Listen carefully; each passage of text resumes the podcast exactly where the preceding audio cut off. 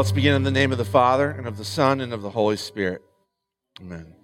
In the beginning was the Word, and the Word was with God, and the Word was God. He was in the beginning with God. All things were made through him, and without him was not anything made that was made.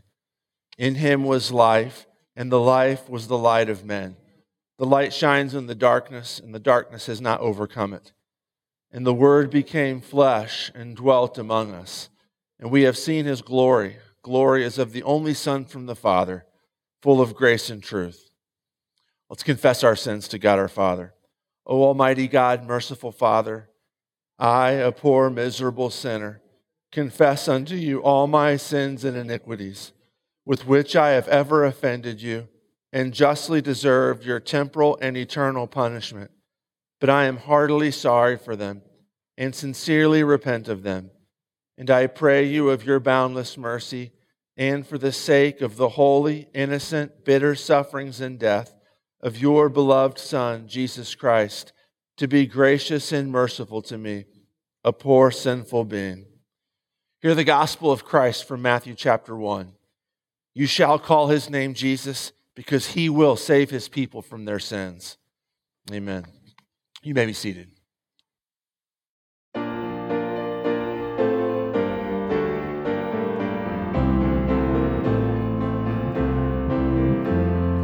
Hark the herald angels sing, glory to the newborn King, peace on earth and mercy.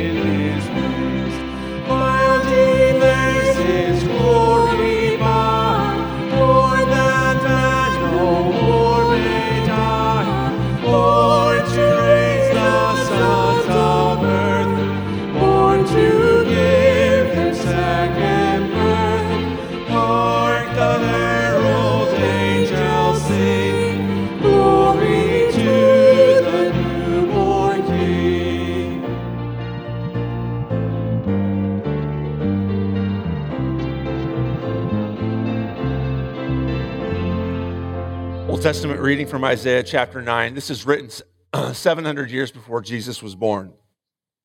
The people who walked in darkness have seen a great light. Those who dwell in a land of deep darkness, on them has light shined. You have multiplied the nation. You have increased its joy.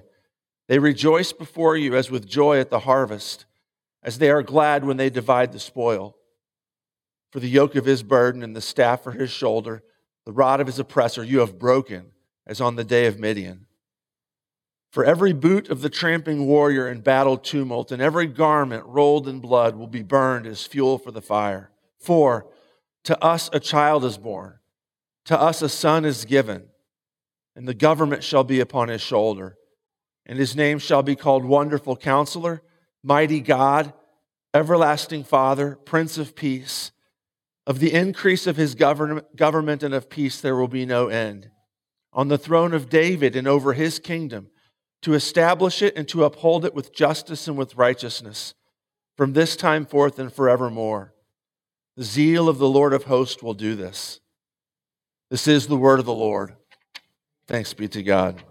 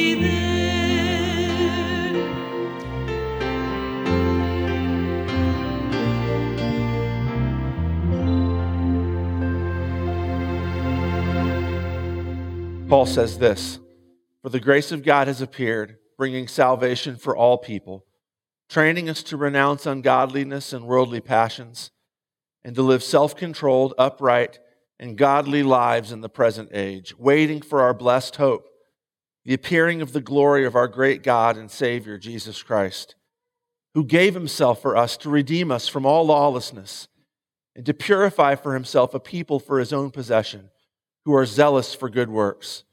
This is the word of the Lord. Thanks be to God.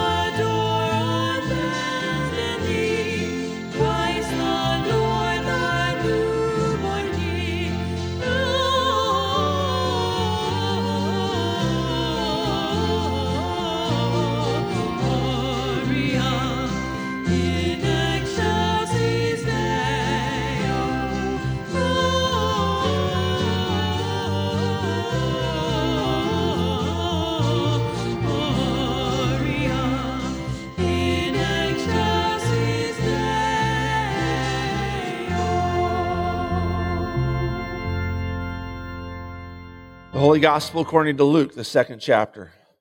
Glory to you, O Lord. In those days, a decree went out from Caesar Augustus that all the world should be registered. This was the first registration when Quirinius was governor of Syria. And all went to be registered, each to his own town. And Joseph also went up from Galilee, from the town of Nazareth, to Judea, to the city of David, which is called Bethlehem, because he was of the house and lineage of David, to be registered with Mary, his betrothed, who was with child. And while they were there, the time came for her to give birth. And she gave birth to her firstborn son, and wrapped him in swaddling cloths, and laid him in a manger, because there was no place for them in the inn. And in the same region there were shepherds out in the field, keeping watch over their flock by night. And an angel of the Lord appeared to them, and the glory of the Lord shone around them, and they were filled with fear. And the angel said to them, "Fear not, for behold, I bring you good news of a great joy that will be for all the people. For unto you is born this day in the city of David a Savior, who is Christ the Lord. And this will be a sign for you. You will find a baby wrapped in swaddling cloths and lying in a manger." And suddenly there was with the angel a multitude of the heavenly host, praising God and saying, "Glory to God in the highest, and on earth peace among those with whom he is pleased." This is the gospel of the Lord. Praise to you, O Christ. Let's confess our faith with the words of the Apostles' Creed. I believe in God, the Father Almighty, maker of heaven and earth, and in Jesus Christ, his only Son, our Lord, who was conceived by the Holy Spirit, born of the Virgin Mary, suffered under Pontius Pilate, was crucified, died, and was buried. He descended into hell. The third day he rose again from the dead. He ascended into heaven and sits at the right hand of God, the Father Almighty. From thence he will come to judge the living and the dead. I believe in the Holy Spirit, the Holy Christian Church, the communion of saints, the forgiveness of sins, the resurrection of the body, and the life everlasting. Amen.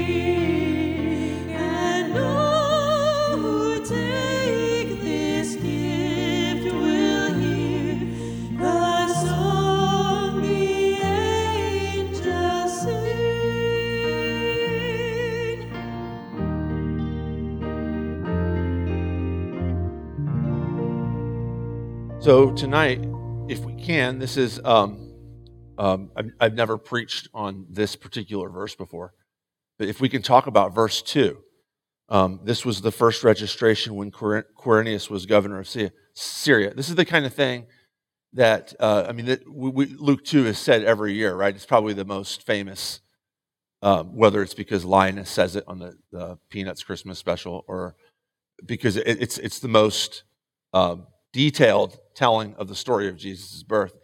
We read this every year. But how often do we think about these first two verses, about Caesar Augustus wanting to register the whole world, his whole kingdom, which in Caesar Augustus' mind is the whole world. And this happened when Quirinius was the governor of Syria. Why does Luke tell us that? Have you ever wondered why Luke feels the urge to tell us that Quirinius was the governor of Syria? To top it all off, too, is that, okay, unless you're a real nerd, you won't know this, but that's actually quite controversial, too. Because Quirinius, he actually authorized this census in the year 6 AD, by which point Jesus was at least 9 or 10 years old. So what's up with that? Is Luke just somehow mistaken?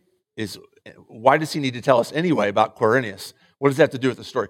Actually, it has a lot to do with the story. And I'm going to argue for a second that Luke here is not telling you like the calendar time when Jesus was born, but the cultural moment of Jesus' birth. And one of the best ways he can do that, for you to understand what's at stake with the birth of the Son of God, one of the best ways Luke can get that across to you is to say, this happened when Quirinius was the governor of Syria. Now, not to us, because nobody knows who Quirinius was. But Quirinius was quite infamous in the Jewish world. Can I tell you why? And here, I'm going to step out on a limb and risk boring you to death by telling you this. I'm going to read to you a long passage as well, which also can be boring. Josephus, does anybody know the name Josephus? Josephus was an ancient Jewish historian. He lived maybe 30, 40 years after Jesus. He was a Jew. He was a faithful Jew. Actually, faithful Jew is a stretch. He considered himself to be a faithful Jew his whole life. His Jewish brothers and sisters probably didn't consider himself to be a faithful Jew because Josephus was a general on the Jewish side during the famous Jewish-Roman War of AD 66 to 70 that ended up with the temple being destroyed by the Romans. He was a Jewish general until he realized that there's no way the Jews can win this war, at which point he defected under the darkness of night and went over to the Roman side and said, I believe God's on your side now. What can I do to help you?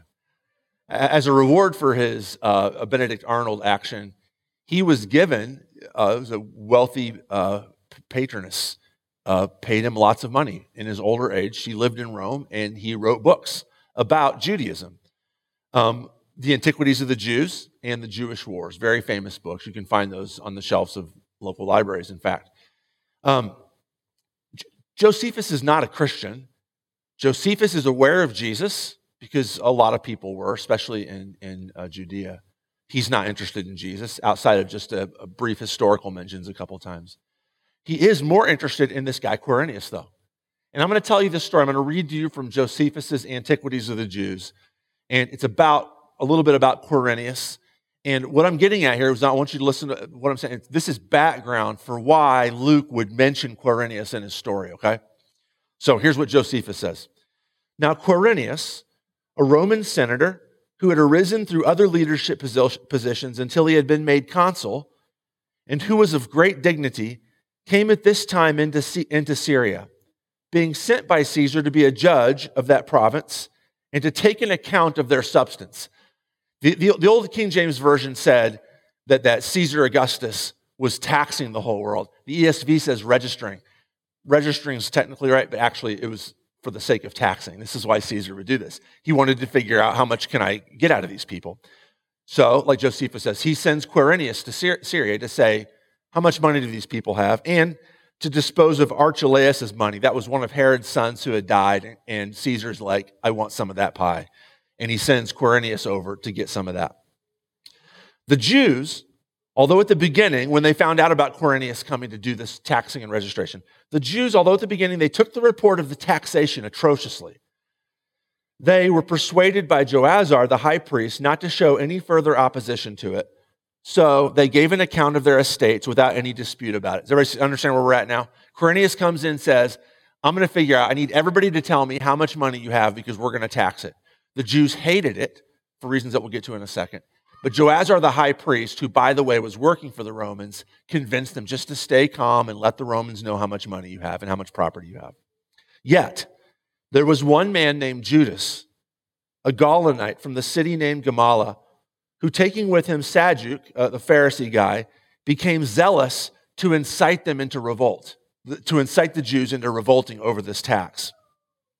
They said, these two guys said that this taxation was no better than an introduction to slavery, and pleaded with the nation to assert their liberty.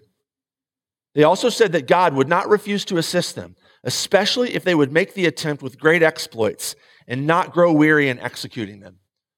In other words, so these two guys say, hey, wait a minute. This tax is a sign that the Romans are our slave owners. Let's not pay this tax. Let's revolt against this tax. And if we do, we're telling you that this will be a step out in faith.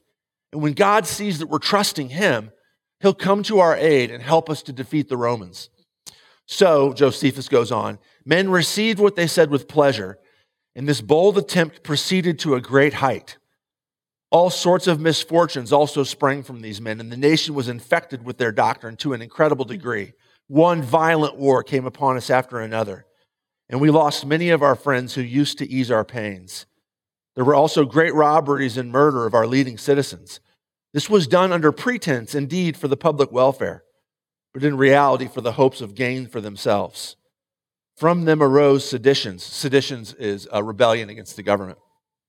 And from them murders of men, which sometimes fell on those of their own people by the madness of these men toward one another, that none of the opposition party might be left, and sometimes on their enemies. So they were just killing people right and left, friends and enemies. The rebellion at last increased so high that the very temple of God was burnt down by their enemy's fire. That burning of the temple in AD 70 is the most momentous, important event in Jewish history. It radically changes who they are. To this very day, that temple has never been rebuilt. Did everybody catch what Josephus is saying? What was the cause of the temple being destroyed by the Romans? Well, there's several steps in there, but he traces it back to this tax by Quirinius. See, Luke knows what he's doing. When he tells you that Quirinius was the governor of Caesar, it's not just like a time check. This is the cultural moment. When Quirinius was enslaving us underneath the authority of Caesar, a baby was born in Judea who was about to be the king of the universe. And this fits right in with the way that Luke is telling this story, the Gospel of Luke. In the Gospel of Luke, there's three types of power. One is secular power, the power of Caesar, the power of the government, the power of the economic political system. And that power exercises itself in a couple of different ways. Exploitation, this is all about taxing here, right? You make money, we take your money, Caesar lives in luxury. You know, it's a couple of benefits there. One, we put you in a position where you're needy, and two, we make lots of money for ourselves. Exploitation and fear. This is what the crucifixion is all about. Not just the crucifixion of Jesus, but crucifixion as a thing. It's pure propaganda. Do not mess with us, or we will strip your clothes off of you and nail you up to a post naked to die over the course of 2 or 3 days in front of everybody that you know. That's like the best propaganda there is. Like what better incentive is there to obey the government than that? That's the first type of authority in Luke, both in Luke and in Acts, is the authority of Caesar, the authority of the state. The second type of authority is religious authority. It's the moral majority. It's the cultural right. Those people are radically opposed to Jesus, just like Caesar's radically opposed to Jesus. And they do their business the same way. Exploitation, you have to obey our rules, and if you don't, God does not care for you, you're damned, you're on the outside looking in, that sort of thing. And fear, we can shun you. We can convince Caesar to crucify you if you mess with us enough, which brings us to the third power. So the first power, the foundation, the first power is the cultural left, right? Power makes us God. The second power is the cultural right. God gives us power. We have God on our side, so we have power. But the third power in the gospel is the power of Jesus, the power of this little tiny baby in the manger. The power of this man who has no ability, has no army to defeat the cultural left, nor does he wish any. When one is offered to him in the Garden of Gethsemane, he turns it down. He has no authority or no desire to beat the cultural right, except just to call them to repentance. He doesn't gather a large religious movement together and say, let's go take over the temple and purify it. He does purify the temple, but is a one-off act, which actually instigates his own arrest and crucifixion. Instead, the power that he exercises, the foundation of that is, I am God, and that's the definition of power. My power is, I will die.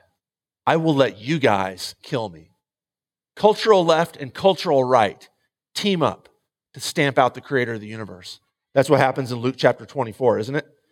It's Luke chapter 23. It's the religious leaders. It's the Sanhedrin. It's the moral majority that arrest Jesus because they don't like the fact that he won't submit to their power, and drags him in front of Caesar, Caesar's representative, Pilate, and insists that you, cultural left, team up with us, cultural right, to stamp out this guy who refuses to kowtow to either one of us.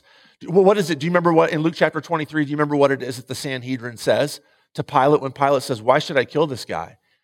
They say, check it out for yourself, I believe it's verse 2 of Luke 23. They say, he refuses to pay taxes to Caesar. Luke knows exactly what he's doing. He's going all the way back to Luke chapter 2 and said, on the year that the great tax was instituted, a baby was born that was going to be falsely accused of not paying that tax, and because that was the case, he would get killed by everybody, both sides of the cultural divide. The same is true today. The cultural left and the cultural right, neither one of them love Jesus. Now at this point, he's become so strong, this is 2,000 years of his kingdom growing. You can't crucify him anymore and still get elected in this country. You can't crucify him anymore and still have power in this country. And so they co-opt him. The cultural left co-opts this Jesus and says, here's our great example of love and acceptance. The cultural right co-opts him and says, here's the great paragon of morality and ethics and hard work and perseverance and self-made man individualism. What both sides of the culture try to do to him is, you can't get rid of him, but you give him a nice corner office and put an advisor label up on his door and kind of stick him in there and pay him a small salary and bring him out whenever you need to for parades and elections. You have to bring him out for elections too if you want to get elected, those sorts of things. If you want to make money with your business, you pull him out and say, hey, can I have one of them fish stickers I want to stick on my car? And that sort of thing. He refuses to allow that to happen though. He's no power in the world. Just a little baby. He's going to grow up and be a construction worker. He doesn't have any sort of cultural relevance. He doesn't have any sort of cachet. He's going to get executed, and there's not going to be a single person there to defend him when he does. But by doing that, but by abandoning all that real power that he has, and by dying for me and you, he gets all that power back. And now he holds in his hand the power of death and life, the power that the cultural left and the cultural right wish they had. Wish that they could hold over our heads. But it's Jesus himself who holds that. And every year, from now on, when you read Luke 1, Luke 2, verse 2, and you read about Quirinius, just want you to be reminded that all the power that goes on in your world and all the voices that are calling for you to help give them your power so that they can have greater power, whatever that is, might be the political system, might be the economic system, it might be the cultural entertainment system, whatever it is, just remember, Quirinius was governor of Syria.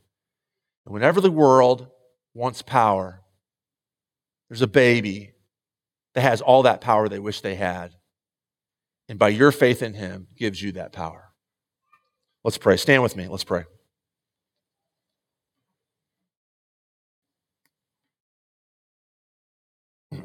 Let's pray.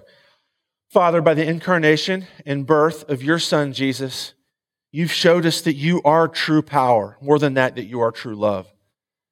We pray tonight that you would give us true faith in Christ and his promise to be our Savior, and that by his conception, his virgin birth, his holy life, his death, his victorious resurrection, our sins are forgiven and we are yours, and that his kingdom has now come, and you, Father, through him are ruling over your whole universe.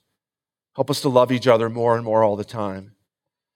Because as you live inside of us, we live inside of you, and your love grows and is completed in us. And so this Christmas, fill us with joy and strengthen us to proclaim and live out your gospel to and for all people. We pray this, trusting in your grace and mercy, through Jesus Christ our Lord, who lives and reigns with you in the Holy Spirit, one God, now and forever. Amen. Taught by our Lord and trusting his promises, we are bold to pray. Our Father, who art in heaven, hallowed be thy name. Thy kingdom come, thy will be done, on earth as it is in heaven. Give us this day our daily bread, and forgive us our trespasses, as we forgive those who trespass against us. And lead us not into temptation, but deliver us from evil. For thine is the kingdom, and the power, and the glory, forever and ever. Amen. You may be seated.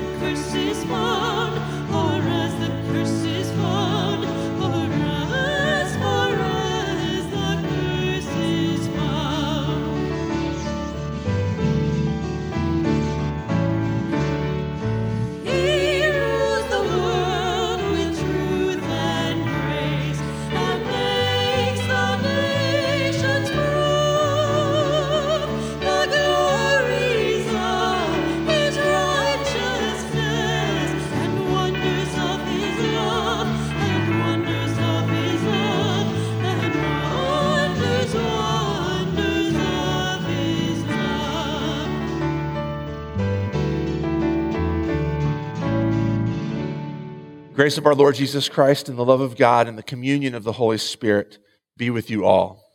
Amen.